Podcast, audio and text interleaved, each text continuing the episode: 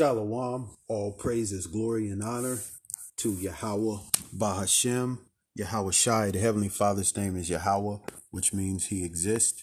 Bahashem, which means in the name Yahweh Shai, which means He is the deliverer who the world ignorantly calls Jesus Christ.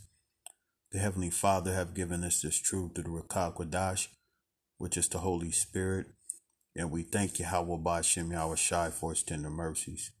Peace and blessings to the elect and the remnant, which consists of your so called Negroes, Latinos, Native Americans, as well as the Israelites who look like all the different nations, but your lineage go back to Abraham, Isaac, and Jacob. Peace and blessings. And shalom to you brothers and sisters out there. I hope you had a um, a uh, beautiful and wonderful Shabbat as well as the uh, closing of the Passover. Right now, we are uh, for those you know those brothers and sisters out there that observe the Shabbat. We are in the Shabbat right now, and it will end this uh, evening. You know, right now it's two fifty three a.m. So uh, later on this evening, that will be the end of the uh, Shabbat during sundown. And uh, yesterday evening was the um, the closing of the Passover the Feast of Unleavened Bread. So, again, hope you brothers and sisters out there had a blessed uh, holy convocation. You know, the Lord told us that we're, we're supposed to or we're commanded to rehearse the righteous acts, which are to keep the law, statutes, and commandments the best of our ability. And that's one thing this devil don't want us doing is rehearsing those righteous acts because the more we rehearse the righteous acts of Yahweh, we draw close to the Lord. You know, keeping His commandments is a, a very good thing. You know, the reason why we're in this situation because we broke the law, statutes, and commandments. So, in order to uh, rectify the situation, is to come back to the Heavenly Father's law, statutes, and commandments. So, I want to uh, go into a topic that a brother had um, emailed me about the gatekeepers. And we're going to go into that because um, that's a heavy topic, man. You know, one thing uh, when I um, was blessed to uh, get the understanding, you know, coming into this truth. What uh, led me to this truth was uh, going into the uh, the lies of of all these different religions you know i started researching about the different uh, religions and found out they were man-made and uh, the holidays and a lot of the customs were pagan. And then i started uh, also going into how uh, some of these uh, leaders that came up with these uh, denominations they were freemasons. And then afterwards um, i started you know later on researching the gatekeepers you know the boule because when you go into the gatekeepers the gatekeepers or those so-called negroes who are put in place to basically protect the power structure the edomite power structure. You know these are the minions these your um your christian pastors and your politicians these people are the gatekeepers. They're set in place but they won't do anything to help the so-called negroes who are from the tribe of judah. They're there to uh you know give the illusion of equality you know. They're there to give the illusion that america is this uh, fair and uh, just society that uh, got over racism and got over slavery. No, these people are just puppets. That's all they are. They have no power.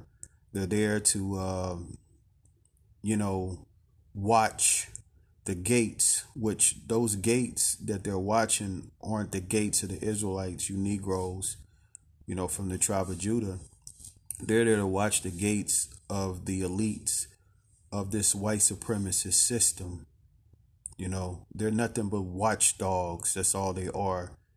And they're there to um, you know, in so many words, they're there to um, to allow who they want to go through the doors, which they all congregate together, you know, because the uh, the gatekeepers or who are the boule, you know, that's the uh, real gatekeepers of the so-called Negro community. Because when you go into uh, who's really uh, the ones who are set up to uh, to be those uh, watch uh, dogs for the elites and the and the Edomite society. They're in those Greek fraternities, you know. So we're gonna first go into the definition of boule because it's actually a uh, Greek word and it says a legislative council of ancient Greece consisting first of an uh, aristocratic advisory body and later of a representative senate. So that's where the term boule comes from. It just basically means uh, a council or a council of nobles.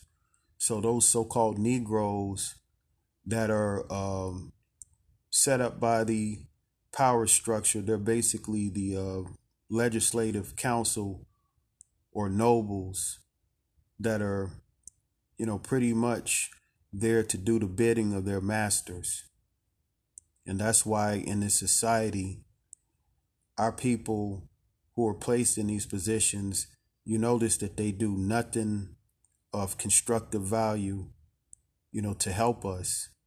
They're there to uh, practice a policy known as benign neglect, which is to ignore our problems while these people are going out of their way to support the Ukraine and they ignore what's obviously happening, you know, which is injustice, you know, persecution, oppression, you know, fraud, all kind of things that these people are doing to take advantage of us being in a powerless position, you know, in this society because we have no real leadership. We have no real um, representation. These people are nothing more than sock puppets. you know what I'm saying? They're meat puppets. That's all they are, man. They're they're they're you know they're just of no value, man. You know because they they're not helping us, man. And the Lord uh, dealt with those same people, which were the Pharisees and the scribes. They were your, um, you know, ancient boule, so to speak. Those wicked Pharisees and scribes, they were doing the bidding of the Romans, you know. And America is the revised Roman Empire. And one thing when you go into the uh, the word boule, it also it it, it has other uh, meanings too, because it's also a French word too. and I'm let me find that right quick because I thought that was pretty funny. Because when you go into the word boule, it actually means a round, uh, like a bread. Let's see, yeah, it's like a round bread boule and I know a lot of brothers out there be going in on these uh, these uh, Uncle Tom. Well, I shouldn't say Uncle Tom because Uncle Tom he he wasn't no um, no coon. He was actually a writer. But I'll say uh, a lot of those um, Sambos and coons.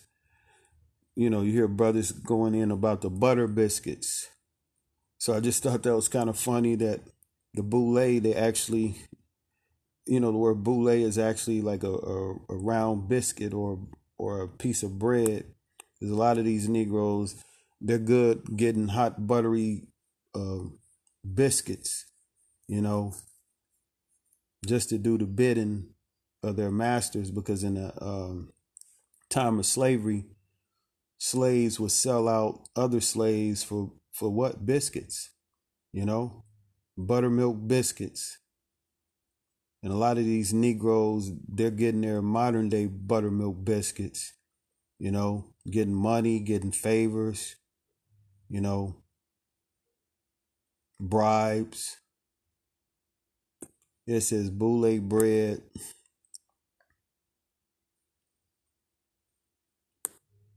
Let's see. Let me get the origin. I just thought that was kind of funny, man. You see how these words, man, they intertwine. Let's see, origin.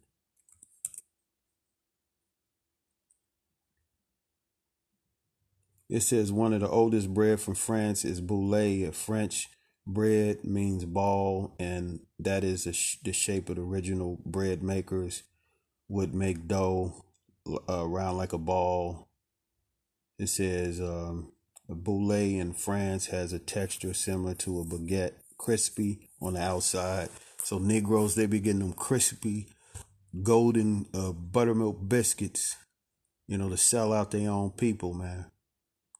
These Negroes, man, they're they're just utterly useless, man. They see our people suffering. And again, going back to what I was saying, how the wicked Pharisees and the scribes, they were doing the bidding of the elites, you know, of that time, which were, which was the Roman Empire, the Caesars and uh and the uh, different um, nobles that were occupying Israel so let me read a scripture uh, or a few scriptures, and then we're going to go into the boule, which are the gatekeepers. And when you go into the um, the boule, which are basically the black fraternities, the Greek fraternities, you cannot uh, go into the subject without mention mentioning the brother Steve Cokely now, Steve Cokely, um, he passed some years ago, and he even um, um, recorded a video, or the person that was with him recorded a video when he was in the hospital. And Steve Cokely um, believed that he was poisoned because he, he, for years, was going into this whole subject of the Greek fraternities, the Boule, which I think is uh, Sigma uh, Pi Phi, if I'm not mistaken. I might be wrong, but we're gonna uh, listen to this audio of uh, this brother Steve Cokely going into the history of the Boule. He again went into great detail of these gatekeepers. So let's first start with uh let's see. I wrote some scriptures going into this because I was doing some research because I haven't went into this uh, topic in a while, and uh, it's an excellent, you know, uh, you know, subject to go into. So the water to the brother who um, suggested this uh, this very lesson. So again, the gatekeepers or your uh, modern day Pharisees and scribes so we're going to first go into the book of Jeremiah 14 and 2. And uh, this scripture we went into before, but this scripture really is going into the gatekeepers. So this is the book of Jeremiah, chapter 14, verse 2, and it reads Judah mourneth, and the gates thereof languish, they are black into the ground, and the cry of Jerusalem is going up. So Judah is you so-called Negroes of uh, North America and uh, scattered abroad. You're from the tribe of Judah. You know those who descended from uh, the uh, slaves that came over here by boat. You know, African Americans, colored Negroes, whatever you want to call yourself. You're from the tribe of Judah. You're from the same tribe as the Messiah, who the world ignorantly calls Jesus Christ it says Judah mourning. So we're in mourning, you know, us Judites. We are in mourning, man. We are heavily oppressed. You know, we're uh, greatly hated in the society. There's a constant uh, target on the tribe of Judah's uh, back. Our people are constantly sabotaged. They uh, deprive us of uh, really civil and human rights. They economically uh, oppress us You know, they sabotage our businesses and our towns, our economic uh, development, you know, redlining, all the different things that the system is set in place to constantly overthrow what we uh, set out to do, which is based off the curses. So we're in mourning, you know, we're we're in um, we're in lamentation, we're lamenting. When you go back to those Negro spirituals, swing low, sweet chariot, um, was it wade in the water? All of those songs, man, those field hollers, you could hear the pain in in the slaves' voices that died in captivity, man. Men, women, and children were born into slavery and died in the slavery. So our people all the way to this day are in mourning, you know, when you see those uh, slave uh, depictions on TV or the movies, you know, if you don't feel a certain way, man, you, you, you have no, uh, basically, man, you have no soul. You know what I'm saying? You, you, you have totally been uh, brainwashed that you can't even relate to the pain of your people, you know. But those that are in the right spirit, we're we're lamenting, man. You know, it it hurts our soul to see our people in such conditions, you know, and is again is based off of us sinning, you know, against our power. It says, and the gates thereof languish. So the, the gates that represents the leadership so the gates are languishing because we have no real leadership. We have no real power. The people that sat in place are puppets, you know, and they are uh, there to uh, do the bidding of Babylon the Great. So when you go into the word gates, or Salakia, that's um, let's go into the word mourn. The word mourn means to lament of land or gates. So we're lamenting, man, you know, because one, we're not in our homeland, you know, in our power structure.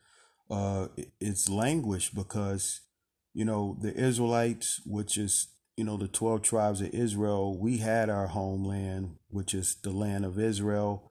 We had our own society. We had our law, statutes, and commandments. You know, we had our army. You know, we had uh, everything that a nation is supposed to have. But because we're in this low condition, we don't have anything. That's why our people uh, who are talking about uh, reparations and um, and building a Black Wall Street all over again. Well, if that was to happen, the same thing will happen all over again. Because if you can't protect your resources, if you can't protect the men, women, and children, you're you're vulnerable. You know, you're open to invaders. That's why the Edomites were able to come in and destroy all of those black towns because we don't have a military. So our gates languish and we're in mourning. So let's go to the word uh, gates. Now the word mourn that's in a that's in the Hebrew H fifty six if you want to go into the Strong's Concordance. So the word mourn is in the again the Hebrew 56 and the word gates that's 8179 so the definition of gates is the entrance space inside gate marketplace public meeting place a palace royal castle temple a court of tabernacle heaven so our gates or the entrance which that represents our rulership is uh is in mourning. You know, the marketplace. We don't have again uh um you know an economic structure. You know, that's not uh, talking about no uh, barber shop or no hair salon or no little soul food restaurant. No, if you have a, a marketplace, you have a commerce. You know, and when we had that, you know, like in uh, Tulsa, Oklahoma, because uh, that dollar circulated over many times. You know, they had a movie theater, they had uh, doctors' offices, pharmacists, they had schools. Um, they had their own uh, airplane strip. You know, grocery stores. You know, barbershops, and you know the black folks. They was driving around in nice cars, and the women were wearing furs, and you know everybody was sharp, man. You know the men uh, were um, family men. You know they were wearing suits and you know you know in that time period man they they were you know again they they were well kept. And the Edomites became jealous and pissed off and destroyed their town man bombed it from the sky you know because uh the people in Black Wall Street um although a, a lot of uh, Jakes that came back from World War One, they were able to defend um, the city, you know, or the town, Green, you know, which was in Greenwood, uh, a section in um, Tulsa, which is called Greenwood or was called Greenwood. They were able to defend, you know, a lot of the um, against a lot of the uh, white mobs that was coming in. But what ended up happening was the National Guard came in um, as backup, and that's how um, you know the town was destroyed because they again they bombed it from the sky. So let's go to the word languish, which is uh, H fifty or excuse me H five thirty five. So the word languish it means to be weak, to droop, to be exhausted, to grow feeble. says uh Parsep, uh, part, participle, of the heart, participle of the heart. So yeah, the gates languish our rulership. You know, we don't have um, protection. You know, because in the ancient times, the Israelites that had, you know, um, you know, which, you know, what you will call like walls, you know, high walls, and it would have like a, you know, Israel had like a big gate, you know, and the watchman would blow the shofar or blow the um the ram's horn to warn the Israelites about any incoming danger.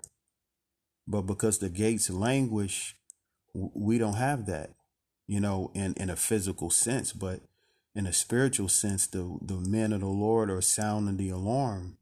The watchmen, brothers out there that are prophesying and doing uh, video lessons and and warning our people. So, although uh, we don't have uh, the actual gates, you know, because they languish, the watchmen are standing their watch or standing upon their watch to warn our people, you know, about the incoming danger. So let's go to the book of Ecclesiastes, chapter 7, verse 7, because we just read in the scriptures that I've that our people don't have um, gates. Going back to the uh, the boule, you know, the uh, the gatekeepers, they're not watching our gates. They're watching Esau's gates, and they're they will allow uh, only those that are within their circle. Steve Cokely, he go into how the system is like a circle inside of a circle inside of a circle. So they protect their circle, you know, the the boule, which are basically your bourgeois Negroes in those fraternities. They're the they're the lawyers, you know what I'm saying? They're the uh, accountants. They're the ones who are uh, p- propped up, you know, they're the ones that uh, are rich. They have influence, you know, and unless you're one of them, you can't you can't get in into that circle, you know. And it, it's uh, really um, satanic, man. Is is uh is uh, going after other gods because the boule it comes out of those Greek uh, customs. You know, just like in the ancient times, you had Negroes that were in that Gentile state of mind they were going to those gymnasiums and um, you know which back in the Greek, you know, Greco-Roman Empire, the Greeks, they were in, involved or uh, participating in homosexuality.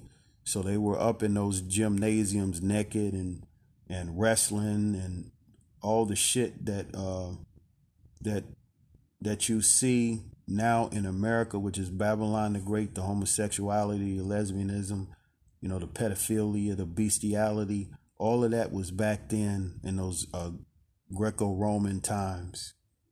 So let's go to uh, again the book of uh, Ecclesiastes, chapter seven, verse seven.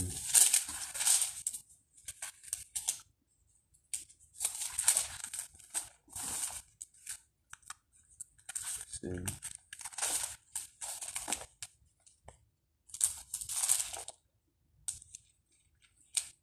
Bear with me. Salakia. Okay, here we go. This is the book of um, Ecclesiastes, chapter 7, verse 7. Surely oppression maketh a wise man mad, and a gift destroyeth the heart. So when you are oppressed um, and you're mad, you're actually wise. Surely oppression maketh a wise man mad. That's why a lot of our people who who aren't who aren't you know um, in uh, positions of power and they're they're uh, upset or angry about these conditions you're you're actually uh, wise man. Because the people who are in those positions of power they're not mad. The reason why as the scriptures say and the gift destroyeth the heart so they're not mad because they receive those gifts, which is bribes and and uh, money and and uh, power. And, and when I mean power, I don't mean like real power, just a little power that that they uh, will distribute to uh, handpicked Negroes. This is in a gift destroyed the heart. So them taking those bribes, them taking uh, money to look away or ignore our problems their minds are destroyed. A gift destroyeth the heart. The heart is your mind. So their minds are are destroyed, you know, because they're not concerned about the people. They're only concerned about themselves. They only care about the you know the money that they're making, their houses, their cars, you know, their mistresses and and their trips and stuff like that, looking good in front of the camera and and uh and uh basically showing out in front of their own people. So let's go to the word uh, oppression, which is in the Hebrew 6233. Oppression is extortion, injury, gain by extortion, fraud, distress, cruelly, deceitfully, gotten, unjust gain. So when you go into the word oppression, people are uh, cruelly treated. You know, they're in distress. Uh, those that are oppressing is usually through fraud, you know, through unjust gain, you know, getting things that are um, not exactly earned, like the a system of chattel slavery. That's through unearned income you know, so these uh, societies and their think tanks and their uh, their institutions is all set up through deceit. Is all set up through unjust gain. A lot of the companies that benefited from slavery, they're still around, and the trillions that they owe is through unjust uh, gain. You know, unearned income and the people that's supposed to be speaking up for us they don't you know? That's why the scriptures tell us that the, our gates languish.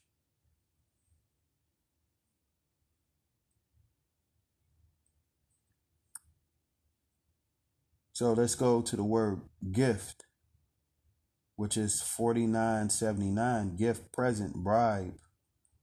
So these people they get gifts, they get bribes, they get presents, they get um, you know talk shows and like uh, what's his name um, Al Sharpton.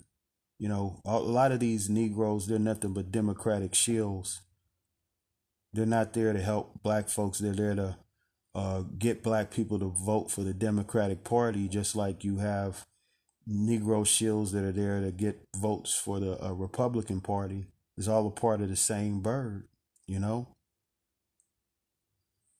You got uh, these Negroes still trying to get a, a, a civil rights uh, anti-lynching law passed. You know, Negroes been lynched for hundreds of years, and they still uh, kicking around a uh, anti-lynching bill, which goes to show you, man, that these people they don't have power. You know. Now you can have uh, uh, people who are not even from here, like the Ukrainians or Ukrainians, and all of a sudden they're getting billions of dollars. They they got a, a free ticket to United States. A lot of these Ukrainians or neo Nazis, you know, and they're gonna come over here and and uh and be a racist, man, towards so called Negroes. While they want you to support the uh the Ukrainians, man.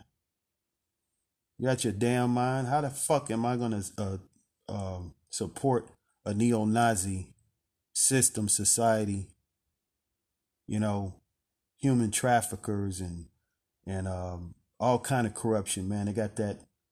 Was that uh, they talking about a uh, bio lab over there, where they over there experimenting and and um, you know tinkering with deadly diseases and shit, man. How the fuck are we supposed to uh, stand behind something like that, man? That's why I said, surely oppression make of a wise man mad. You know, but the scriptures tell us to be angry but sin not. You know?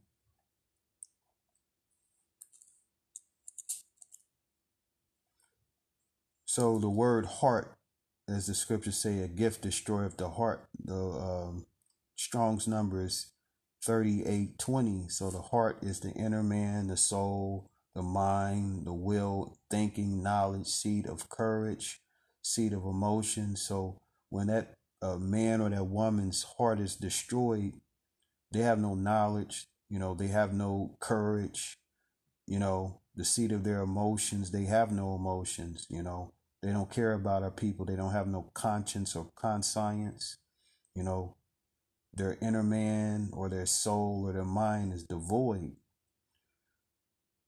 That's, uh, that remind me uh, of the scripture in the book of uh, Zechariah. Because just like um, Jeremiah 14 and 2 is talking about the gatekeepers, Zechariah is, is as well as talking about the gatekeepers. So let's go to Zechariah. Let's see.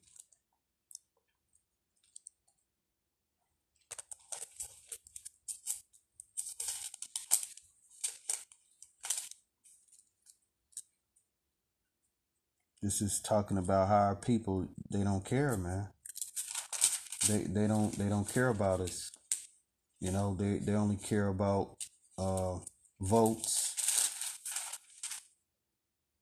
Let's see. Let me see if I can find it right quick. Uh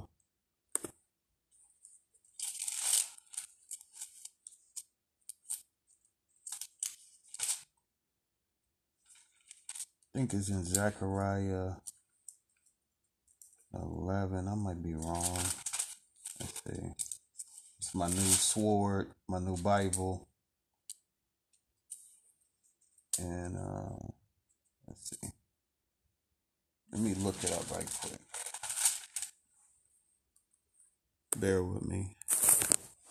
And then, and again, I'm gonna play the audio. I just needed to uh, go through these scriptures because uh, it's very important to realize that there's nothing new under the sun. So the word is going to talk about these these Negroes not only in the past but also in these uh, modern times because it's the same spirits that's back on the earth.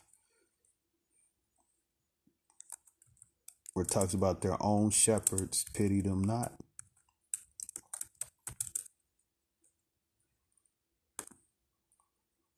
That's in the book of Zechariah 11, verse 5. So Let's read that. It, okay, here we go. It says, "Whose possessors slay them and hold themselves not guilty." So, who possessed the Israelites, the so-called white man? He's the one who possessed the so-called Negroes from the tribe of Judah. It says, "Whose possessors slay them." So, those that possess you, you know, you have the last name of the slaves map of the slave master. You know, the Edomites. They slayed our people. You know, through chattel slavery, even, you know, in these modern times. You know, Jake get gunned down in the streets and, you know, they have uh, people out there with marching signs. No, nothing that's to be of constructive value, nothing that's going to really help our people uh, get over this oppression because going outside and marching down the street with a damn cardboard sign that's not going to do shit you know? You know?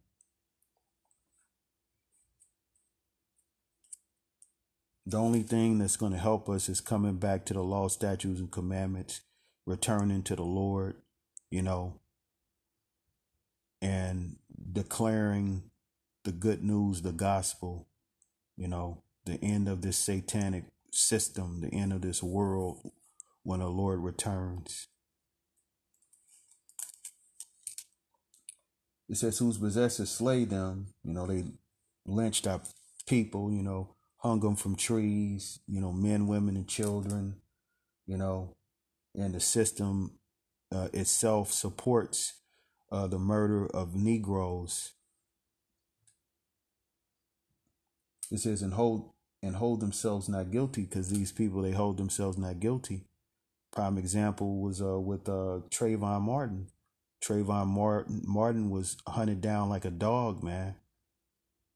George Zimmerman, which is a, a Edomite, even though his mother is Spanish, his father is a, a, a an Amalekite, a Jewish man.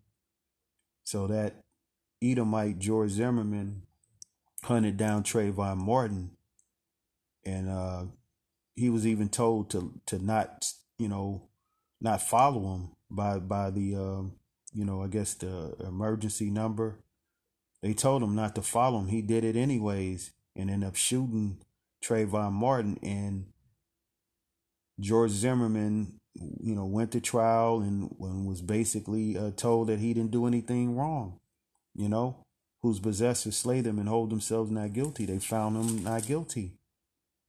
And he's even today still harassing the family, man, trying to sue him. And he was going on a tour, man. Uh, think he sold the gun, all kind of shit, man. That's truly demonic. But these people, they hold themselves not guilty. It says, and they that seldom say, Blessed be the Lord, for I am rich. So they believe that they're blessed. You know, those slave owners, when they had all those slaves and, and uh, they were making all that money from cotton and they were becoming wealthier than their, their uh, northern brothers, you know, they, they were sitting at their tables and they had their slaves preparing food and had the slaves out there picking cotton, you know, and a lot of them were Christians sitting up in the uh, churches singing them corny hymns and and um, talking about how they were blessed, man, through through uh, slavery. This is for it says for I am rich, and they were rich, man, and they still are rich because those families that had slaves, those families are still in existence, man. They're descendants. You got people that's in these families that are uh, that are just still, you know, they're probably just now spending a lot of that slave money that been in their families for generations, man. It says, "And their own shepherds pity them not." which is going into the gatekeepers. They don't pity us, man. They don't care. You know, they they don't have the heart to to tell it like it is, man. That's why the the brothers out there that's prophesying, that's on the street corners, you know, those are the real brothers that care. Those are the ones that pity God's chosen people. Those are the one that are sighing and crying. So let's go to that right quick. That's in the book of Ezekiel. That's who the real men of the Lord, that's who the real servants of Yahweh are. Those men that are out there risking their lives and their freedom for this gospel, man. To tell these devils off, to tell to tell them that you're um, you're hurting God's people, man, and God's going to judge you for it. So let's go to the book of Ezekiel chapter 9 and we'll start at um verse 4 it says and the Lord said unto him go through the midst of the city through the midst of Jerusalem and set a mark upon the foreheads of the men that sigh and that cry for all the abominations that be done in the midst thereof so the men of the Lord who have the mark in their foreheads, which is the knowledge, wisdom, and understanding, the word mark means to be exempt from judgment. Those are men that are exempt from the judgment that's going to come upon our people who are disobedient. You're going to have the elect men going to uh, have that spiritual protection from Yahweh Bashem Yahweh Shai, even if it means death. They're part of the elect, you know, and those men you shall know them by their fruits. These are the men that are sighing and crying for all the abominations that be done in the midst thereof. These are the men that are sighing, they're crying, they're talking about all the abominations, all the wicked shit that's happening on the earth, all the, the wicked things that are happening uh, towards our people, and even the wicked things that our people are doing. Those are the men that are sighing and crying. Those are the ones that are not holding their peace day or night. They're the ones that are on the street corners, uh, doing the um, the lessons, you know, the live broadcasts, the um, the documentaries, the books, you know, all the different things to feed our people, man. Those that are doing charitable acts, you know, waking up and uh, waking up our people and telling our people to return to the Lord, you know, declaring the gospel, the good news. Those are the real leaders of our people, man. You know, just they're in a in a uh, in a low estate, in in a low condition, man. You know, no no power in this society. You know, scriptures tell us that folly is set in great dignity. Those that are in involved in folly, they're looked uh, uh, in high regard. But it says the rich sit in low place. So those that are spiritually rich are the ones that don't have uh, a large platform, you know, they don't have millions of people or tens of thousands of people following them and and they don't have a mega church and all of that because a lot of these negro um, pastors they're gatekeepers too man they're in the, they're in those fraternities the greek fraternities like the boule you know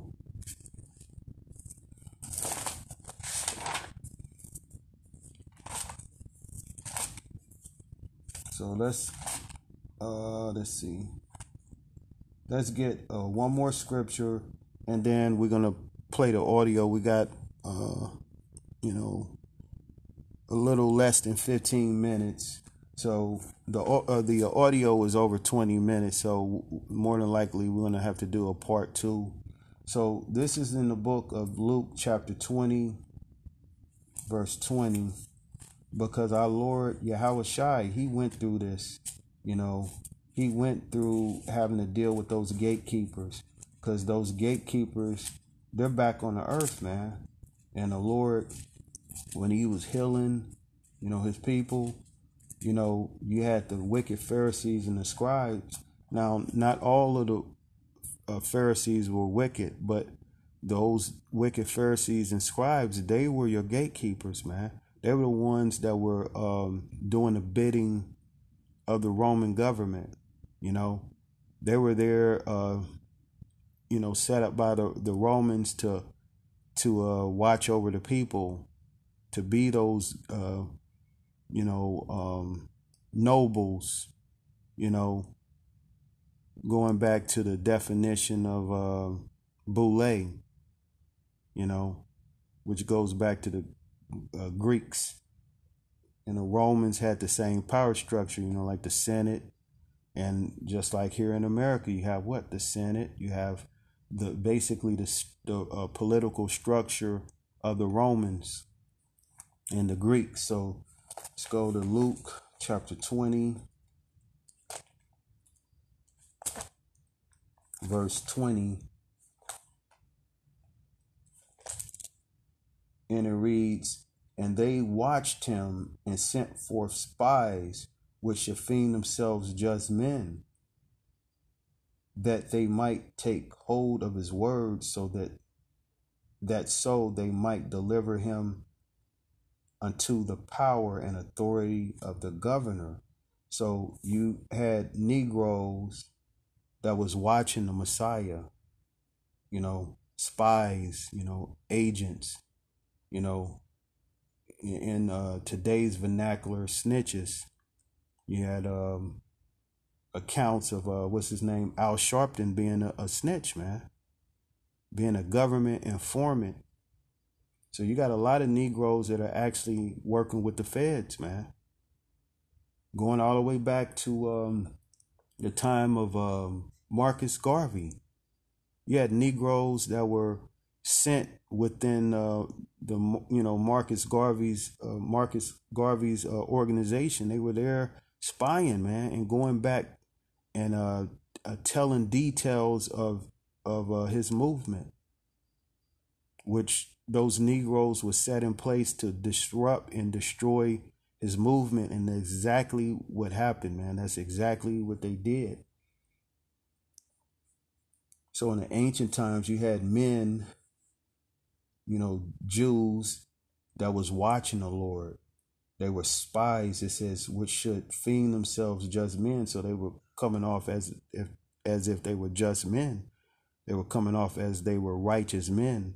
Just like in modern times, you got a lot of these Negro pastors that that feign themselves just men, but they're spies.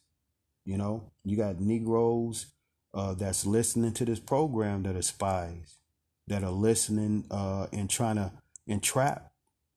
You know, this is that they might take hold of his words.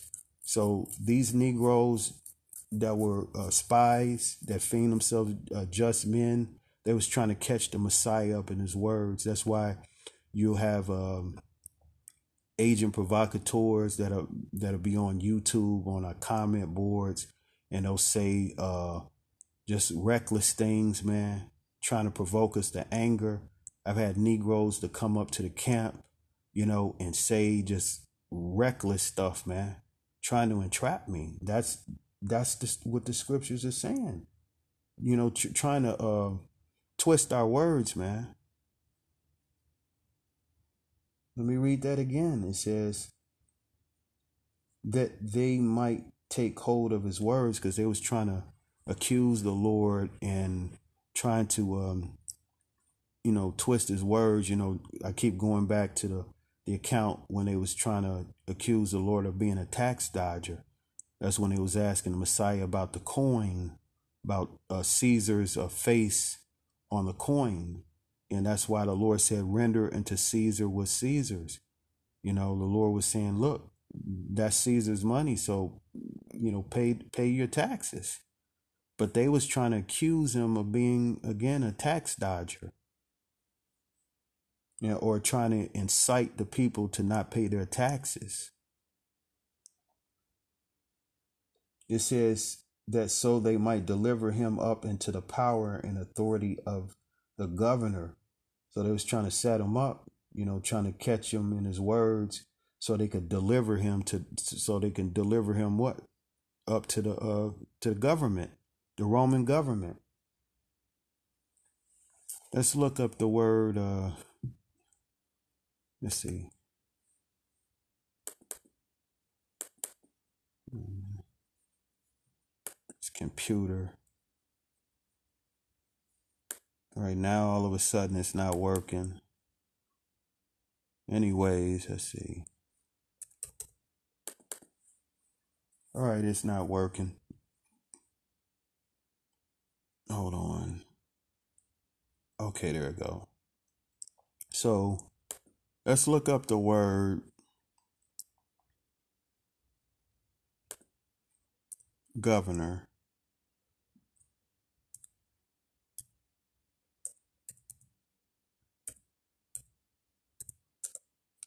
Means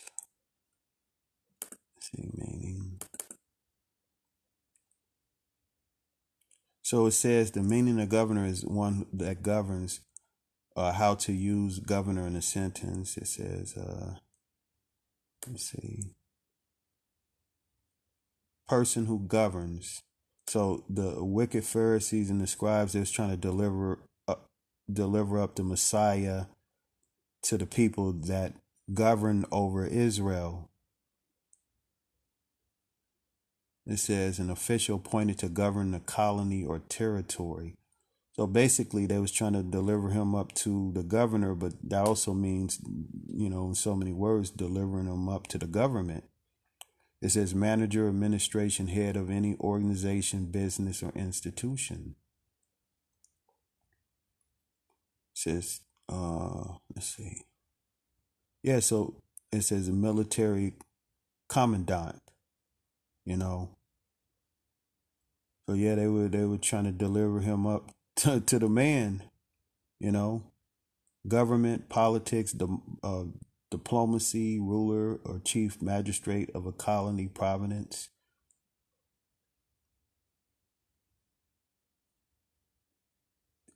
Yeah, so they they were trying to catch the Lord up in His words to to sell him out, man. You know, and and these, you know, going back to the modern times, man. You got agent provocateurs out there that's you know putting brothers and even sisters on terrorist watch lists you know they'll watch the videos or they'll see a brother on the street or they might have a, a run in with a brother or whatever like that like because they'll send spies to come up and um and provoke and what it end up happening is they will um nominate uh, people that are you know classified as dissidents and put them on a watch list, man, without without their knowledge. You know, so the same uh, spirits that were selling out their own people, you know, delivering them up to to uh, the power structure, uh, you know, which is which was the Roman government, is is happening in modern times. You got Negroes that are selling out their own people, man, putting them on terrorist watch lists or, or what's that saying? Uh, if you see something suspicious, report it. You know, a lot of people or or or confidential informants. You know, they're liars, but they they're trying to save their own ass, or they want to make some money, or they get their record expunged. You know, they'll they're sell they're they will sell out their own people so these um you know uh gatekeepers they're snitches, man. They're they're you know they're working in cahoots or working working with the man, but at the same time they're not uh sitting at the table, man. They're they're only there to to be little watchdogs, man. You know, but they're not gonna sit at the table with the with the uh, power elites, you know. They're they're not gonna uh you know be in those uh, very important meetings with the other Edomites. They're there to you know watch over the slaves, you know. And a lot of them they're happy with that, as long as they get their little crumbs or whatever, and their their their little uh little you know substance that they're you know that they get from these people they're cool. While while they sell out their own people and don't care. So what i'm gonna end up doing is i'm gonna end up um uh you know i'm gonna end up playing the audio on the uh, next broadcast because you know, we only got a couple of minutes. So I really needed to go into these scriptures, you know, because, uh, again, we have to realize that there's nothing new under the sun. What the Lord went through, uh, we're to go through, or we are going through, you know, the uh, deception and the, uh, the, um, just really, man, the, you know the um what's the word I need to use? Uh, just turning their back on on on our people, man. They're they're they're totally uh selfish, man. They truly don't care about our people. They don't care if our people are starving. They don't care if our people are constantly being um, taken advantage of. They don't they don't uh, plead the cause of the poor, you know, the the fatherless or the widows. They do not care, man. You know.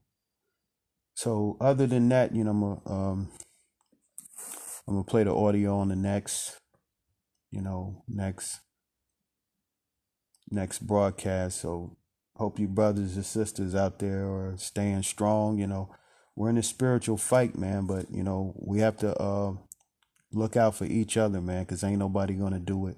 You know, the Lord put in our spirit to care for our people, and we have to show it by uh, example and by works.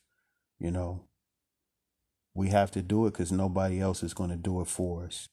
So stay strong. Shalom.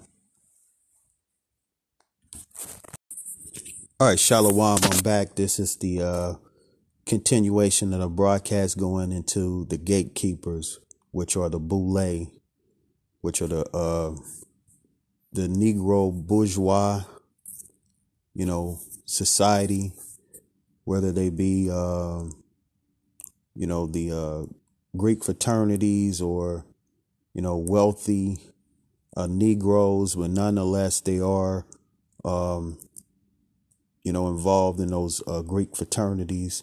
You know, they were pretty much uh, um, brought up, you know, just like how the uh, elites, the Edomite elites, they, you know, they they they grew up in um, in families and stuff like that. They went through prestigious schools and eventually they went through colleges, you know, went to the uh, universities or, you know, Ivy League colleges because, you know, you have your your Edomite Ivy League colleges and you have your Negro Ivy League colleges.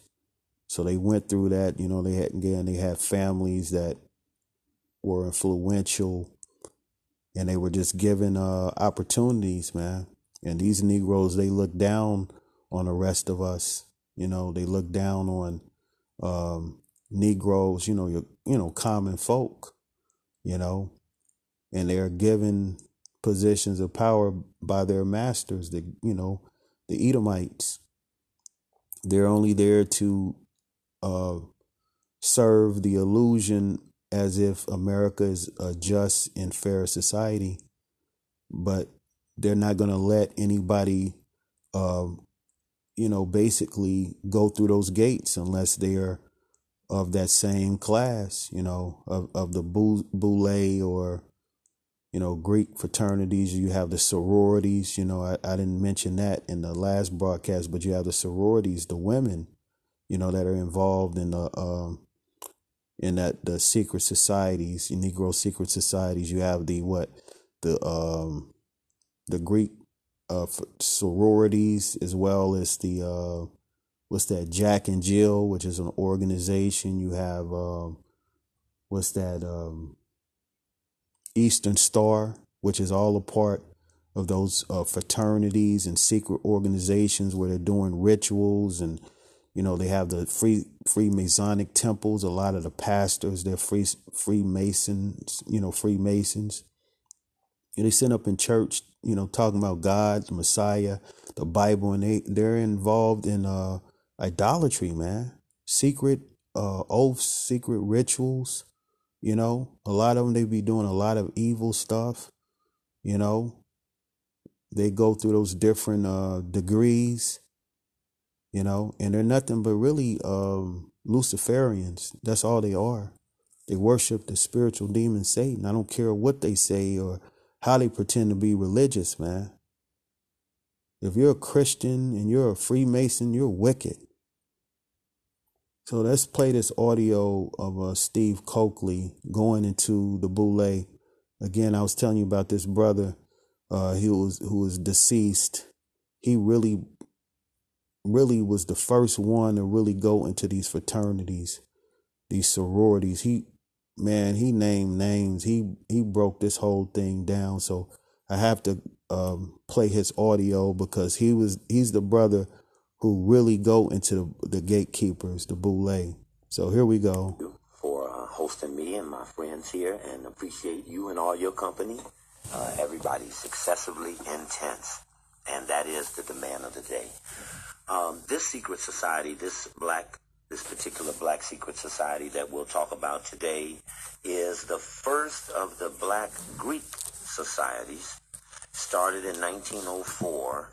And that word that you said, boule, is actually an acronym. It's a Sigma Pi Phi. Sigma Pi Phi, 1904 in Philadelphia. And for most of our people, uh, we are not prepped to the responsibility of secret society in the American society. Mm-hmm. And this founding constitution, this illegal criminal enterprise, was a Masonic affair. And uh, a masonry is a form of secret society. There are other well-known secret societies like Skull and Bones at Yale, of which this corrupt president and his father were members of. And it is that society that the black society modeled itself after. So when they wrote their first history book, The History of Sigma Pi Phi, by a very noted black author, university president Charles Wesley, who wrote the history book for the Elks, the Prince Hall Masons, uh, National Council of Negro Women, Alpha Phi Alpha, and Sigma Pi Phi. And as a result, in there, in page 28 of its first history book, it noted that it wanted to be like Skull and Bones at Yale. It was right here in Los Angeles at the Good Life on a Friday night. If you remember this time, the NAACP had a convention here, and LeGrand Clegg and Marla Gibbs were accused of making inflammatory statements. Working with Dr. Graham's book, The Mannequin Motif. Yes, that weekend, the Boule was meeting here, July mm. of 1990. They were having their twice every other year, uh, every other year convention, biannual and it was a front page article in the LA Times by Karen Grigsby Bates, who uh, denoted that these elite black men were meeting in Los Angeles at this time. That was the first. I remember sending someone to the car to bring it in, and we read it from the stage of the Boule on July 18th, the day the story appeared, front page LA Times. And I thought it was unusual that the LA Times knew of this society, and I didn't know of them. Now, for our audience to understand, I'm starting off trying to explain to black people the impact of international policy groups like the Trilateral Commission, the Council on Foreign Relations, uh, when the bankers began to take over the American cities in the 70s, New York 75, Cleveland 77, Chicago 79, and here in California they used Proposition 13 to suck up the surplus out the budget, and bankers began to take over from municipalities the governing of the cities. And as I was scratching, I could not figure out how was there such black complicity in this centralization of worldwide power, the New World Order. Uh, it's on the dollar bill, pyramid by white men who never built one. Never saw one, but they emulated this symbol. And now comes a series of societies, and now comes forth this black one in 1904. As we began to read deeper, it had another analogy in the story to Skull and Bones. It wasn't until we got the history book that the analogy that looked happenstantial in the story in the LA Times was actually deeper uh, in the actual history book where they drew attention to Skull and Bones. It denoted that W.E.B. Du Bois was a member, and it began to describe uh, people, uh, influential people in the present day society, and historically, uh, our uh, university, historically black college presidents are primarily coming out of this uh, advisors to the king. And that word, that boule word, can be looked up in a encyclopedia. Where now people don't use them, they use internet. And that's a dangerous thing, a dangerous dependency. But boule, B-O-U-L-E, the Greek version. There's a French version that's a coming together, a conclave, the AKA called their convention, the boule. But the Greek word is what we're looking for, the advisors to the king. The lower house of the Greek parliament is called boule. And if you know the American congressional system, Senate, six years, more power, authority, only 100, two per state, Congress, 435 have to run every two years. Your lower house has less power and authority. So it appears as if in finding the boule that within it was a subordination to something else. And in its history book, it drew attention. Here's a logo. And this is a, uh, their logo is a Grecian sphinx. It's an animal. And this Grecian sphinx is similar to a griffin or a gargoyle. Kind of ironically, the Boule had their convention in Los Angeles in 1941. And where else? Griffin Park. And this, this logo, this symbol is a guardian animal. This would be similar to a Rottweiler or a dog or a German Shepherd. They tend to protect something higher than itself. Let me ask you a question. Mm-hmm. I went to Howard University, for instance, and a number of African so-called Greek societies, fraternities, mm-hmm. as well as in our community communities, a number of secret, semi-secret organizations. How is the Boule different than the numerous fraternities and groups in our community? What is the relationship to the ruling class? Father, son. Uh, the uh, nine, nine make up the axis of the Black Greek dynasty. There are four male societies, four female societies, and the Boule make the ninth one. The, the, they're the first, 1904 series, the Alphas. Uh, uh, I, am not uh, versed in the exact order, but I, I have all of their history books. And uh, each of them draw attention to things where they got their ritual from. The Deltas uh, draw attention to Freemasonry. Said our ritual came from Mary Church Terrell, whose husband, Robert Terrell, was head of the Masonic Lodge in Washington, D.C. Mary Church Terrell, Mary Church, is the daughter of the first black millionaire in America. I just wanted to add that the brother um, Steve Cokely is going into the uh, the fraternities and the sororities. So not only you have um, uh, Negro men gatekeepers, but you have Negro women gatekeepers that are set up in place to uh to be like the the um they're there to block, man. They're there to uh uh uh again gatekeep.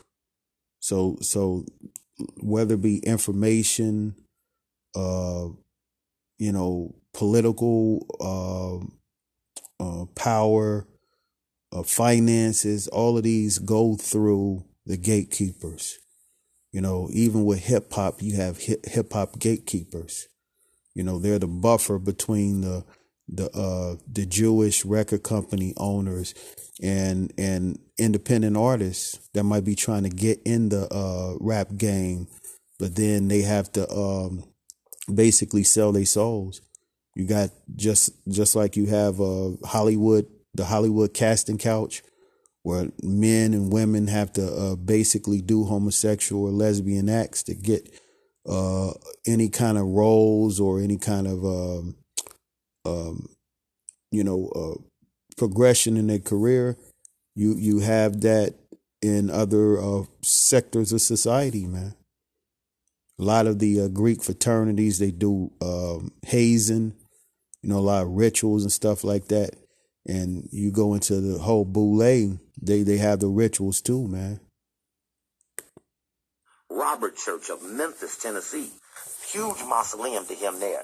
Those societies uh, those four male, those four female, and the boule tend to make up a a aristocracy. We talked in the park about the 10%. Uh, not not in the sense of us in exclusivity, but them in the terms of deputizing 10% of the population to assure that the 90% never catch on. Mm-hmm. And it's very important to know that if you look to Alpha Phi Alpha website, there's alphas, uh, kappas, qs, and phi beta sigma. There's uh, zeta phi beta, delta sigma theta, aka, and delta. Uh, I'm missing somebody. Uh, sigma gamma rho. Uh, if you look to say the Alpha website, they brag about being 95% of all black lawyers. Mm-hmm. Now, the Alphas are 95% of the black lawyers. What does that leave the kappas, the qs? Okay, now we're in the 90s. They claim to be uh, uh, 65% of the black accountants, uh, the lawyers, the doctors, dominating. And it may be that our professions are dominated by people in the Greek societies. At Howard, there was a student that I tried to help get a doctorate in engineering. Very exclusive about giving them out. If you get one, you're set for life. Morgan State, Howard are very exclusive. Took big money from governments to make engineers, but the brothers weren't, they weren't coming out.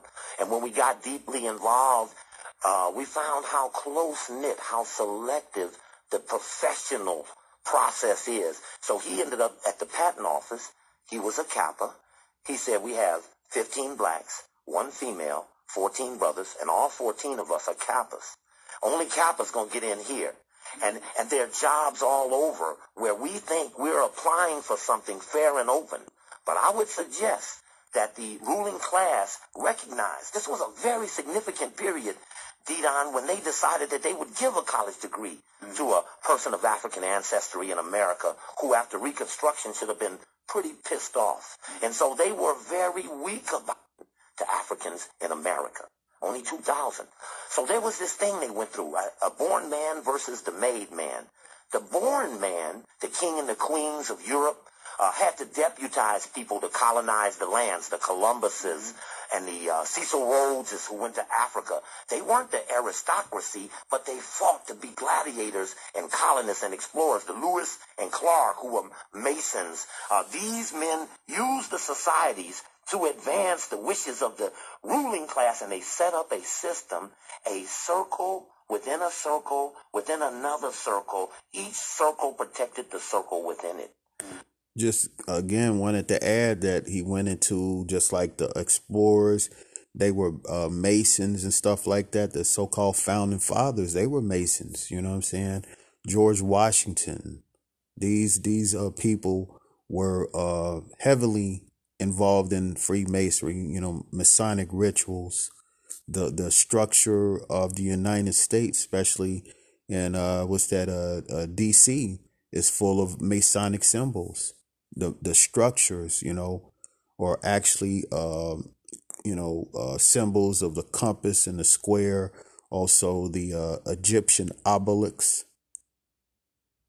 And so you have this pyramid, the elites at the top, the countries and the governments are under that, all the way down to, to the lower level Freemasons, to the police. They're they're also a fraternal order. You know, going all the way down to the gangs, man. The gangs are also or a form of uh of those uh fraternities, you know, because a lot of them are working with the cops. So it, it's a, it's all a pyramid, man. But you have the Negro gatekeepers, the uh, Boule, who are the buffer between uh, Negro society and and just the uh, dominant society, you know.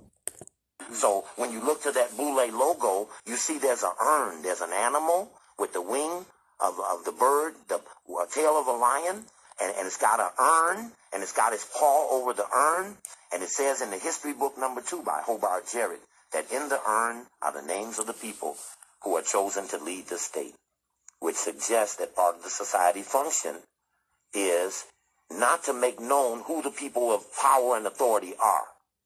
And one of their most serious indictments to this society is what they were used to do against Marcus Garvey. Could you explain that, please? Marcus Garvey, who began to surge for Africa, the Negro was breaking free, doesn't have a good reason to get with the white American establishment. You're right, you're right. They don't have a good reason. They're not getting paid. They, they, they, they built the country, got set free, didn't get the 40 acres and the mule, right got reconstructed when they began to move into the southern houses in the Senate. They got reconstructed and knocked back. So there's disarray in our community. And this is before the industrial cities of Chicago and others began to have steel and, and, uh, cow, what do you call it, uh, the stock markets, uh, not, uh, these are cattle, not, not, the bonds, mm-hmm. uh, where people began to work in the South, fled to the North to work in those factories. And mm-hmm. Robert Abbott, who was a Boule man from Chicago, Chicago Defender, who it was a period when all the black editors were brought into Washington and told that they would have cracked down on Marcus Garvey and their newspapers were not to be used. The Pittsburgh Courier, Chicago Defender, the Afro-American in Baltimore and Washington. All of these are Boule families, the advisors to the king, this, this group. So when Marcus Garvey came uh, whites began to think that maybe assimilation is better. Maybe we can escalate. Let's not let these go. Maybe they don't seem too pissed off about all of this. Maybe they'll forgive these things we did to their ancestors, and maybe we can trick them, uh, have a little, want some more. Maybe. So as Garvey began to move, they began to see that a Harlem Renaissance could have been necessary, that they could then attract Africans in America in the literature and science and the arts and poetry. And when he said back to Africa, he's trying to get to Liberia. So R.R. Moton, who was a big Boule man from Tuskegee University, who replaced Booker T. Washington. R.R. Moton became a spy for the U.S. government to coordinate the program against Marcus Garvey in America.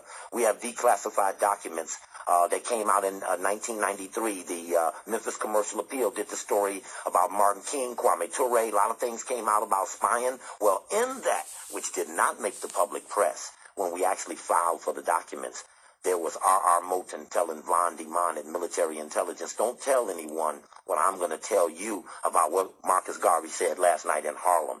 Mm-hmm. You know, and the letters marked confidential. And of course, eventually, uh, R.R. Moton, who went to Liberia, was given $5 million to form a committee to keep Marcus Garvey out of Liberia. He never made it. He wanted to get there bad. They put $5 million, 5 million in 1919, man, this is, this is 50 million, 100 million today. Inconceivable. And they rewarded R.R. Moton for trying to undermine Marcus Garvey. He got the first, check this deep, he got the first black veterans hospital in the United States mm-hmm. at Tuskegee. Mm-hmm. And then what did they give him for reward? Syphilis. Mm-hmm. You see the reward? Yeah, yeah, yeah, yeah he got something. No back. But what they got was bad, you know, what they gave him, you know. So let me ask you, so in essence, what you're saying is that the Boule represents the buffer class, the petit bourgeois, the comprador buffer class that manages Africa's workers, peasants, students, and middle class in many ways, and are paid well for that. And they receive their direct orders from the European capitalist class. Yes, if you would look to today, where Boule members like Vernon Jordan, who is uh, managing director of Goldman Sachs, he took Bill Clinton to his first Bilderberger meeting in 1971. The black man took the white man from Arkansas to the big international meeting. Mm-hmm. Vernon Jordan, former head of the Urban League, who groomed Ron Brown, uh, who then went on to become Secretary of, uh, uh, of uh, Commerce, killed in a plane crash, mm-hmm. murdered, mm-hmm. Um, because Boule are considered domestic. Martin King was Boule. Look at the relationship between Martin and Kwame over going against the war. You don't hear anybody in the African-centered community primarily against the war. Mm-hmm. They're basically accepting it or looking for what they try to get when whites are passing out things like, you know, a grant here, this or that. They don't appear to be focused on that, that money that's being wasted, those billions of dollars. You see, uh, African and Afro-centered African, community Af- African, support the war? They are not, no, no, no, I'm just saying, they are not uh, pushing against the war. Yeah. Same way Martin King, I understand what when, you're saying. when, yeah, when yeah, April 4th of 67, right. You're right. You're right. one year before he was killed to the day, when he came out of Riverside Church with Kwame in a certain tie in the front row, mm-hmm. waiting to hear, because he called and said, you got to mm-hmm. hear this. He comes out against the war. Boule men are told to be domestic, not international. Mm-hmm. Mickey Leland was Sigma Pi Phi. Mm-hmm. He tried to stop a starvation going on in Ethiopia, Somalia. He, his plane crashes into the mountain. Congressman from Texas, mm-hmm. he dies. Uh, Ron Brown, uh, yeah, Martin King, yeah, no question. Martin King uh, became international, and that became his biggest sin. He was financed by some of the greatest foundations America ever had to offer. But if they get beyond the defined limit, mm-hmm. then there's trouble. Mm-hmm. Mm-hmm. In terms of young people today who are on college campuses who want to join fraternities and sororities, what is your advice? It's interesting, the movie Stomp the Yard. Mm-hmm. Uh, I thought that was an interesting attempt to try to reconstruct the options because they are catching hell in the streets. There is a rise of Kemetic centered, African centered societies that are repudiations of Greeks. And this is on the rise on many of the campuses around the country. Uh, and many of those fraternities and sororities, like the American military, were finding reduced numbers questions of hazing and brutality. And see, that's an important thing about a secret society is the initiation or the ritual, which is an act of submission. I would never want anyone to underestimate when someone goes on that line and they beat them or they make them do things or unusual things or ridicule them, that that act is an act of submission and that's very essential to keeping a secret society in order. How do you command that subordination? Mm-hmm. And uh, that, uh, for, for today, when they're on the campuses, they see the Boule. If you look to the Boule Journal, you can look up uh, SigmaPi5.net. You can hit up my website, stevecokely.com, and you can link into their website Uh, you look at their Boule journal, you see what they play up. They're the head of everything. They're announcing every key position they have. They're the advisor to every person, every corporation. Uh, they're the black head of American Express. You know, we can just walk on down the line of those that roles were theirs and only theirs. No one got past. You know, I noticed that Harold Washington, our black mayors were uniquely Boule, Andy Young when he was Atlanta, Dinkins when he was New York, Bradley when he was Los Angeles. But none of those men were able to groom their man. So Bradley was mayor 20 years, but didn't have Bradley too. Mm-hmm. You know, Dinkins couldn't turn it over to anybody. Them white folk walked and beat on his door to run him out. Uh, uh, uh, uh different cities. Uh, Detroit, Coleman Young was not a Boule member. Mm-hmm. Harold Washington was not a Boule member. Mm-hmm. And the relationship between the uh, white financial firms and Harold Washington was uniquely different than it was with men who were more trusted. Brother Steve. Yeah, it just made me think about something we had talked about. You know, um, as a young brother in Chicago, really uh, wanting to get involved in the movement.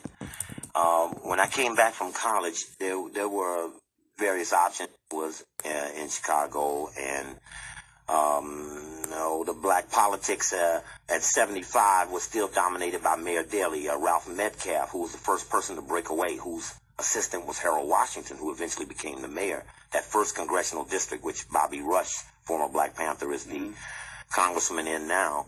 Um, that that district, uh, we had Hakeem Madhubuti there. About let me uh, go into the scripture right quick, because when he had mentioned about the uh, the uh, Kemetic uh, religion, which we're not, you know, we're not Hamites, you know. The Kemetic religion is basically those African centered religions like uh, Egyptology. We're not Egyptians, you know. You go uh, into the Bible, we know in the book of um, Exodus that the Egyptians had us in slavery. So I wanted to go into the scripture because he mentioned again about the um, the African centered religions and also the uh, the Greeks. There's a lot of our people that go to these colleges or universities. They will pledge in those uh, fraternities or sororities. That's a real big thing with the Negro culture. Even uh, what's his name, um, Roland Martin, who is a he's a, a journalist and he have his own uh, broadcast platform. You know, he's he's a uh, you know he's from that uh, Greek uh, fraternity culture, man. You know, and he's basically a gatekeeper. So they they uh, they will basically um, give each other opportunities.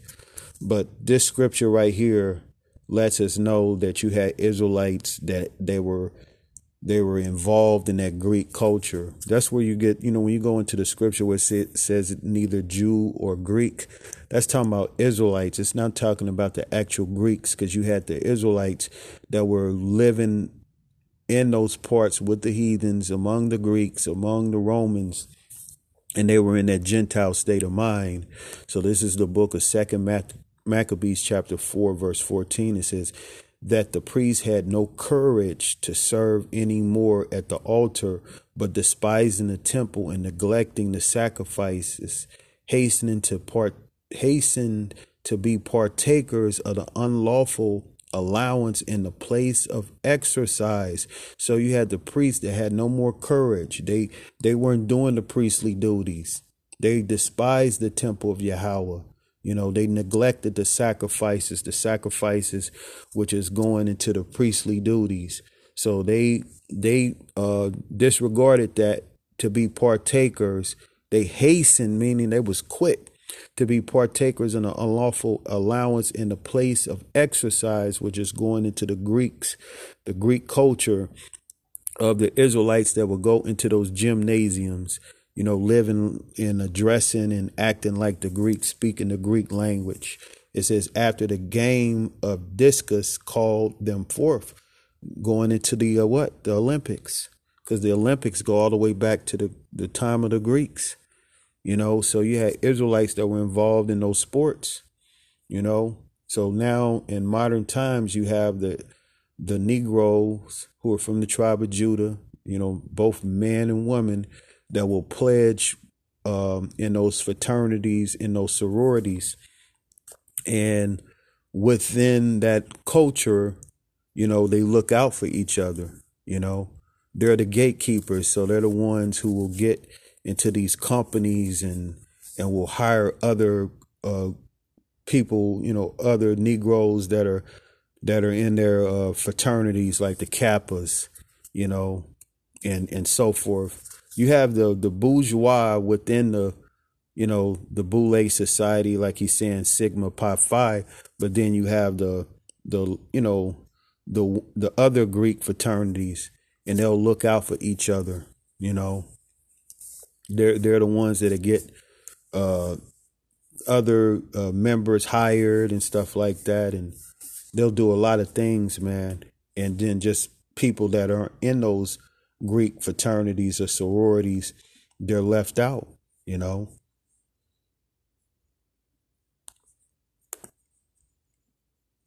Bobby Wright was on the west side. Um, um, the NAACP, the Urban League. Uh, Elijah Muhammad. Uh, yeah, yeah, I was going to say, Minister actually came to Chicago just a couple of years later when the when Elijah Muhammad died, and uh, he was brought in from New York and then stripped by Wallace D, and he stayed in Chicago. Uh, uh, with that period of coming back, there was not a lot of things to get involved in. As I'm scratching, I, I found a book, a None Dare Call It Conspiracy. It's a white right wing kind of guide guidebook, and it says sometimes some things about us are communists or something. Uh, but I looked through that and I saw relationships with General Electric and Exxon Mobil and, and I looked at all, and these relationships I started to research. It wasn't until I found them in Chicago that Chicago accepted what I was trying to say. We used to have one radio show came on WJPC, Johnson Publishing, who is Boule, Ebony Jet, etc. And, uh, uh, Vernon Jarrett was the host of the show, who I didn't know was head of the Boule at that time, Chicago Tribune columnist, uh, started ACT-SO for the NAACP. And one day I called in and I was trying to explain some of this stuff and he cut me off. He said, we're not going to have any of that. I didn't know he was Boule. Uh, when I ended up becoming special assistant to the mayor, the other special assistant was Erwin France, who was head of Model Cities under Mayor Daley. He was an alpha like the mayor, they buddies, all of this and that, but I was a threat to him, but I didn't know at that time he was head of the Boule. It wasn't until later. And then that's when I went to my friends, my African centered friends in Chicago, and said, hey man, I'm researching these white folks and I think I found the black folks connected to the white folks. And then I started finding black folks' names, African centered black folks' names. Uh, Jay Carruthers, you know, and now Jay Carruthers my hero in Chicago. He's He's in a group with Bobby and Conrad and Bob Starks, a lot of people, I, Anderson Thompson, people I love. I, he, he said, man, we got to talk. Let's talk about that. Mm-hmm. And uh, um, I started looking up other names. I saw Asa Hilliard's name, and I and so I felt that as I began to get deeper into this relationship, I began to notice that my African centered friends were less happy about me getting to the bottom of this. And they wanted to focus me on, I remember taking me in a room, I used to work for Bobby Wright. I remember them taking me in the research room, they had put this map of the United States, and they had all these little pin boards on Montana, Utah, Wyoming. I said, now we want you to focus on these guys. I said, well, what bank do they run? And I was trying to say that the first national bank of Chicago was Chase Manhattan. Because mm-hmm. the guy left Chase came to Chicago, took it over. Well, time came First National Bank of Chicago merged with Bank One of Ohio. They merged with the National Bank of Detroit. That's the region. They all merged with Chase, who had just merged with J.P. Morgan. Mm-hmm. And now Rockefeller got the banks from New York all the way to Chicago nonstop. Every one of them locked down. But the Chicago was resistant to accepting this focus. See, why aren't our people focused on Exxon Mobil? Why no protests against high ass oil prices? You know, uh, uh, I make my children know who's on the boards of all these corporations, the private equity firms that own all of the stock, Vanguard, Wellington, uh, Global, Barclay Global. Uh, these companies are obscure to our community. Mm-hmm. We're not knowing. We're not focusing on the white supremacy that's coming at us.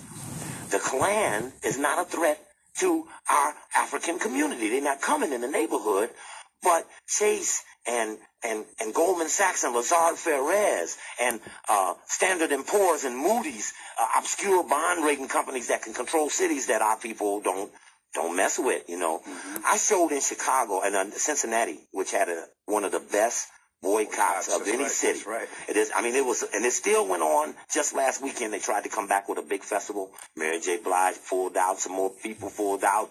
Kind of made it lose money. Mm-hmm. And uh, but there in Cincinnati, we targeted we targeted uh, uh, three people: the Taft family, which runs the state, Skull and Bones. Mm-hmm. Taft family still today. The gov- was just left as governor. Uh, we uh, targeted Procter and Gamble, and we targeted Carl Lindner, who owned Chiquita Bananas. Mm-hmm. And when we got through harassing Chiquita Bananas, some of our friends at the radio station there had stopped. $119 a share. When we finished with him, it went to $5.40 a share, and he sold Chiquita now, what I'm trying to say is there's a vulnerability in America that has not been exercised by our community because our secret societies have been pledged never to tell us those vulnerabilities. They work for them, they patch them, they protect them, they act like they don't exist, but they serve them, mm-hmm. and they never utter against them, even never whispered to us. Mm-hmm. If you saw on that Boule tape when we were there messing at the convention, mm-hmm. I told my buddies, we're not here to recruit them. We don't want them to be better brothers. We want to warn them that if they're the guard dog on white supremacy, when we jump the fence, what you. So that's pretty much it. Um, yeah, that brother uh, Steve Cokely, man, he he was going in on the boule, and uh, and like I said, um, he had uh, talked about how they uh, they they they came after him, man. They he was poisoned. He almost died, and then sometime later he did pass, but um, he was the first one to go into the boule and the whole power structure, uh, the the gatekeepers, the Negro gatekeepers, you know, and uh, ever since Negroes have gotten money, they they've been in place, man, and you go all the way back in time to our Lord and Savior Shai. He dealt with those wicked Pharisees and scribes who were the gatekeepers, you know. So let's get this uh, one scripture and uh, if uh, if any other scriptures come to mind, um, you know, we'll we'll go into it. So this is a this is in the book of Matthew, chapter twenty two, verse fifteen, and it reads, "Then went the Pharisees and took counsel how they might entangle him in his talk, and they sent out unto him their disciples with the Herodians, saying, Master, we know that thou art true and teachest the way of God in truth. So you had the Pharisees, they took counsel, just like how you have the Boule and all these other groups. They actually get together in their councils. You know, they would actually target people, man. They'll go against, uh, you know, people that, uh, you know, upset their, uh, you know, their positions, man. You know, whether it be the misinformation because they they'll push out certain misinformation you might have you know groups out there or even civil rights people you know that aren't going along with the the uh, narrative and and they will uh, they'll basically uh, run a campaign against that person they'll they'll go against their own people you know at the behest of the uh, elites but in the ancient times you had the Pharisees that were taking counsel to try to ent- uh, entangle uh, the Lord, you know, in his speech. And it says, and they sent out unto him their disciples with the Herodians, saying, Master, we know that thou art true and teachest the way of God in truth. Neither carest thou for any man, for thou regardest not the person of men. Tell us therefore, what thinkest thou? is it lawful to give tribute unto Caesar or not? So these people were sent, you know what I'm saying? They were sent, you know, by the Pharisees who were only uh, concerned about their positions of power because they were given those positions of power by the Romans, you know, even though they were experts in law. The uh, the nation of Israel was being occupied by the Romans, so they had these Negro gatekeepers uh, watching over the Israelites to make sure that there was no uh, uprisings or any kind of other stuff going on.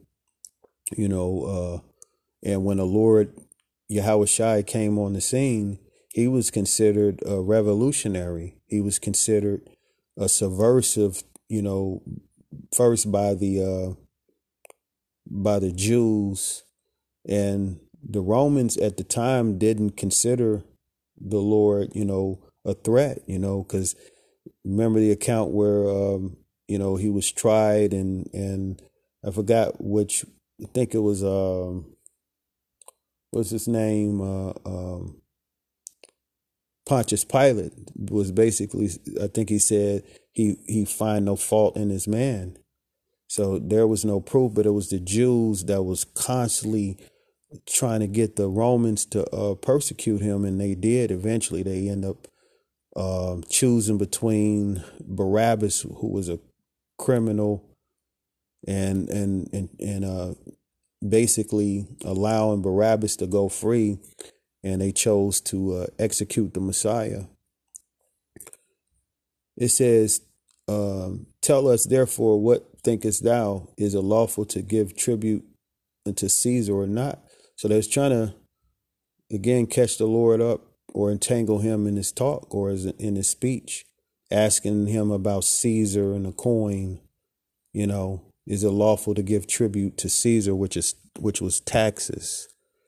You know, so there was, you know, trying to see if the Lord would say anything against the taxes.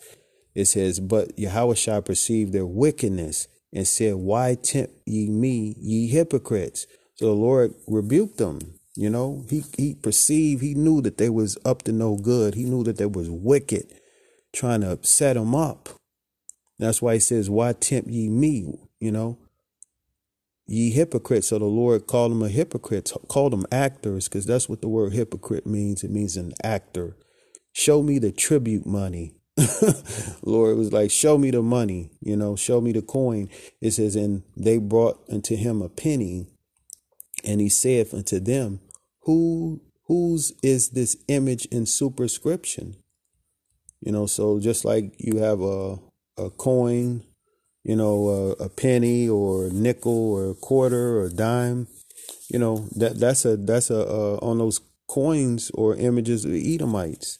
You know, the the Edomite uh, presidents. You know, and Caesar. You know, uh, you know, in the ancient times, he was a you know he was a president. So they was asking the um, you know the the uh, these uh, wicked men was asking the Messiah about you know, taxes. So this is what the Lord said. He says, um, Then saith he unto them, Render therefore unto Caesar the things which are Caesar's, and to, and to Yahweh the things that are Yahweh's. So let me re- repeat that again. It says, And they said unto him, Caesar's. So the Lord uh, you know, ask him the question, whose whose face is on the coin? And they said, They say unto him, Caesar's. Then saith he unto them, then this is what the Lord said. He says, Render therefore unto Caesar the things which are Caesar's. So the Messiah was saying, Look, what you know, this money, you know, is is a is a by the Romans, you know, by the Caesar. So you give to Caesar what Caesar you know. So he was, you know, basically saying, look, you pay your taxes, you know. It says, and to Yahweh's the things that are Yahweh's. So the things that Yahweh you render unto the Heavenly Father. It says, Then they had heard these words, they marveled and left him and went their way. Let's see. It says, The same day came to him the Sadducees, would say there is no resurrection. And they asked him, saying, Master, Moses said, if a man die having no children, his brother and shall marry his wife. So that's that's going into something else, but you could see how they were always trying to catch the Lord up in his words. And every time the Lord had, you know, had an answer for him. Scriptures going to be ready to give an answer. So the Lord he was able uh more than any one of us you know because the lord he gave us the the the uh, he's the the prime example of how to um, work the law but also how to deal with contentious people. You know that's why we do our best to follow the teachings of the messiah you know? And sometimes we get it right and sometimes we don't but you know, the Lord have given us a great example in His Word how to deal with uh you know with people. You know, in these last days, uh, more so than ever, these gatekeepers and and the ones that control the gatekeepers are going to um, come after God's chosen people. You know, especially after um, brothers uh, continue to expose the wicked. You know, can expose the the lies and the games. You know, so let's go to uh, the book of uh, Amos because we we've been going into the gate, you know the the uh, the gates, you know the gatekeepers, you know.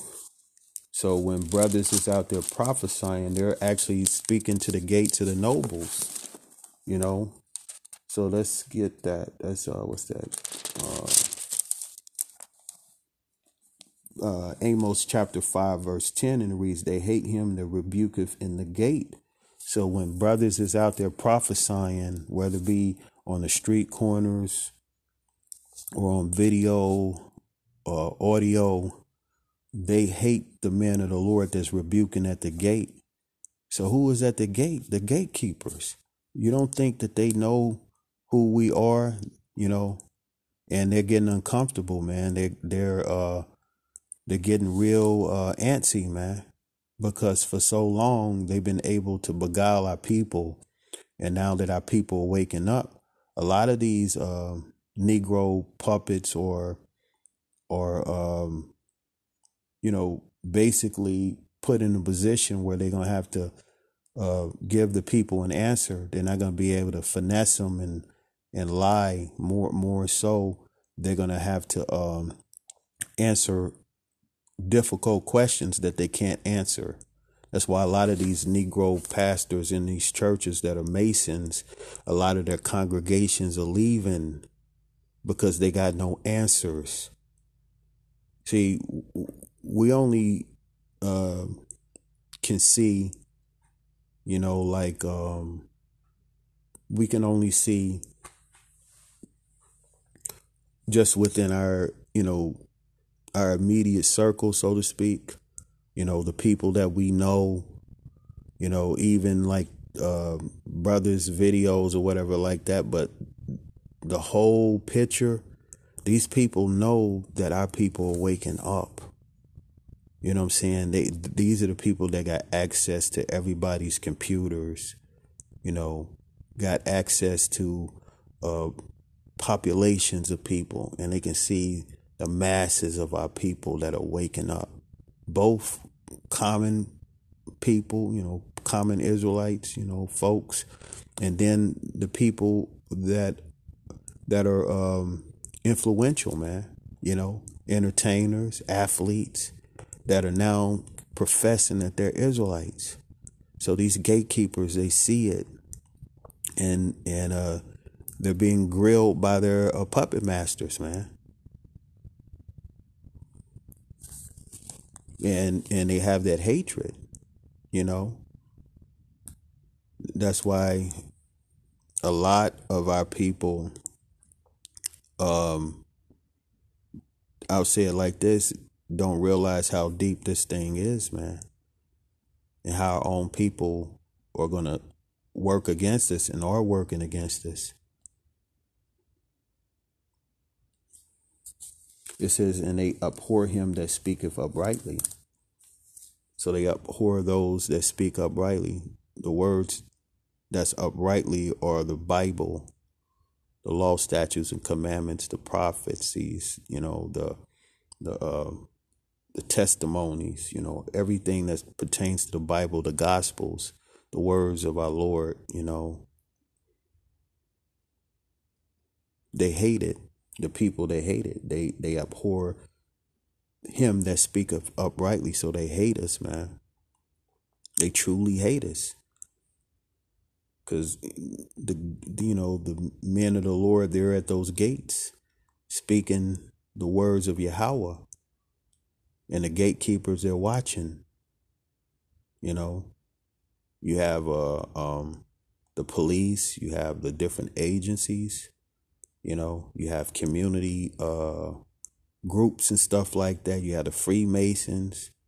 You know, they they all uh, know who we are, man.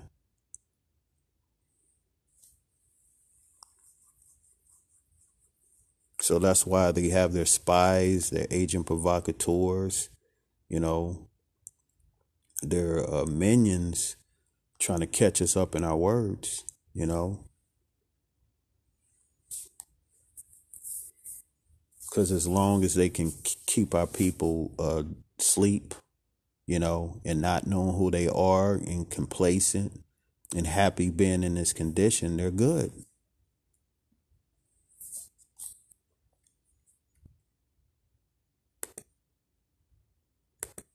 Let's get one more scripture.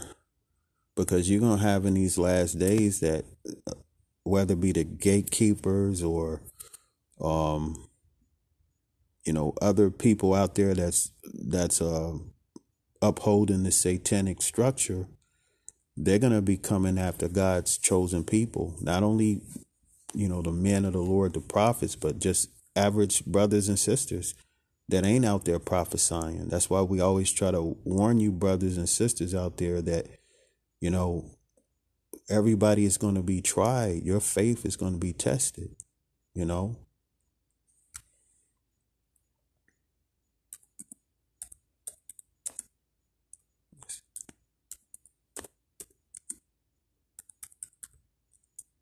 Same way that the wicked Pharisees and scribes conspired to have our Lord killed.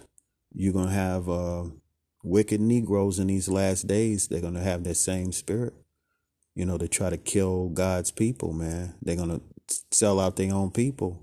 And they actually, the, the wicked Negroes are going to actually be thinking they're doing a good thing, you know, Con, you know, consider themselves being patriotic or, or, you know, getting rid of a cult, you know, because they call Hebrews cults and it's a lot of satanic things that are happening, man. A lot of um, false flags, you know, to to entrap or to uh, accuse Israelites as being uh, a terrorist, you know, organization or group or whatever like that. So it's all meant to set brothers and sisters up.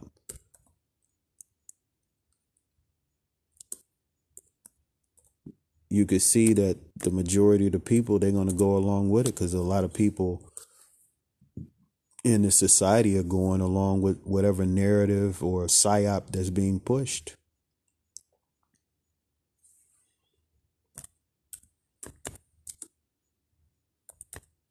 During the time of uh, what was his name, Nero, he set up he set up a false flag he burned uh, parts of Rome down and blamed it on the Jews. That's where you get the uh, Roman persecution of the Jews.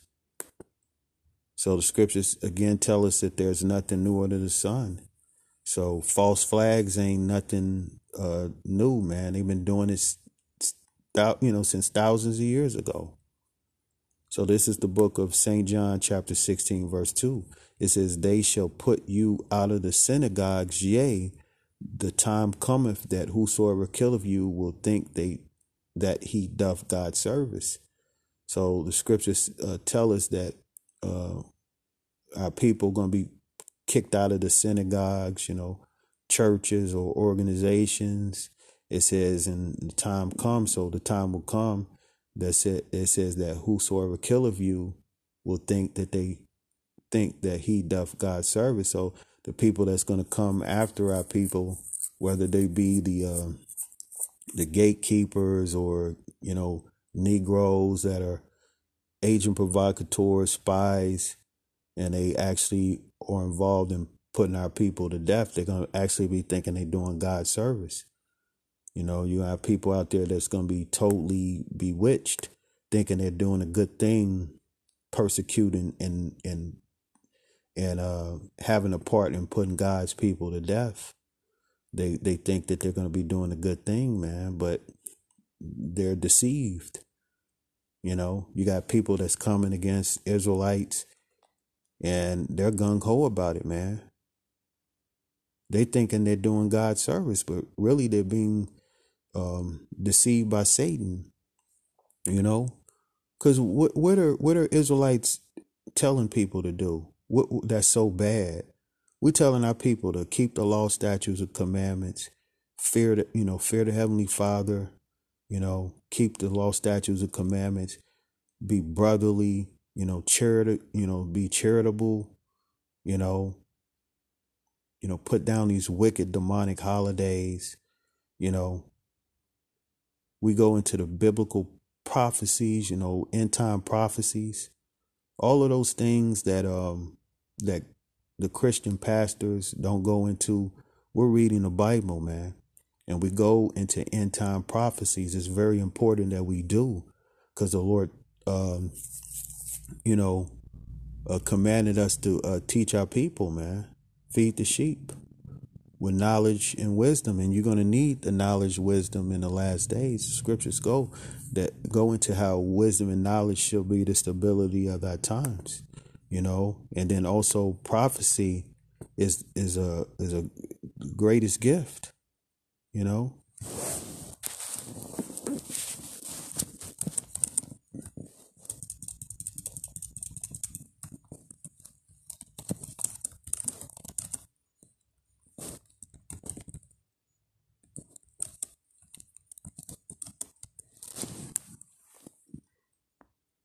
see because the christian churches they don't go into prophecy. See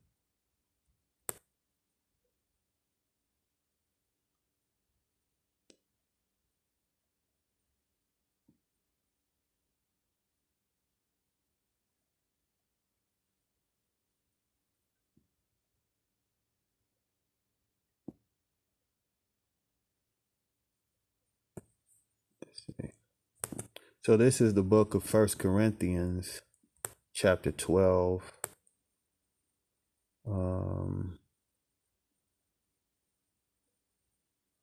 let's see.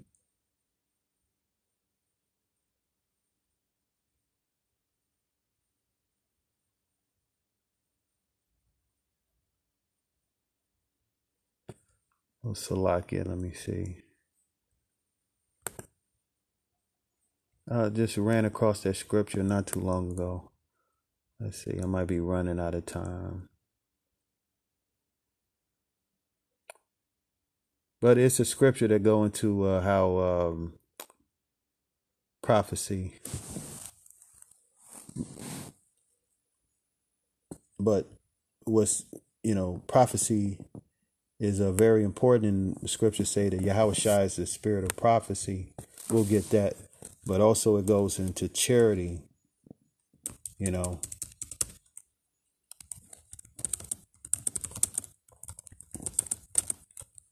and that's why we got to go into prophecy. You know, so this is the book of Revelation, chapter nineteen.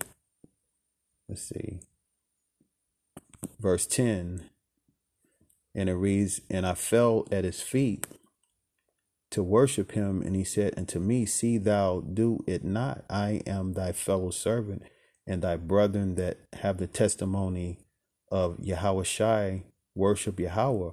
For the testimony of Yahweh Shai is the spirit of prophecy.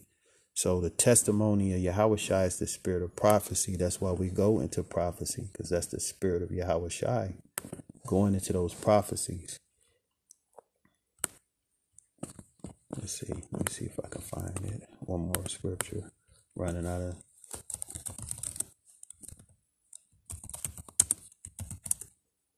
Let's see. Okay, yeah, this is the book of First Corinthians, chapter fourteen. Uh, First Corinthians, chapter fourteen, verse one. Follow after charity, charity, and desire spiritual gifts, but rather that ye may prophesy. So, yeah, follow after charity and desire spiritual gifts because you have many different spiritual gifts, but rather that ye may prophesy. So, the the the uh, gift of prophecy is a highly desired spiritual gift to be able to prophesy, to go into the scriptures and, and prophesied thus saith the Lord. So it is a um, it's a desirable uh, gift to have, man, and that gift is from Yahweh. You know, you know, faith is a gift from the Heavenly Father. So you see how it all connects together. You know, Bible go into like you could prophesy, but if you don't have charity, you don't have anything.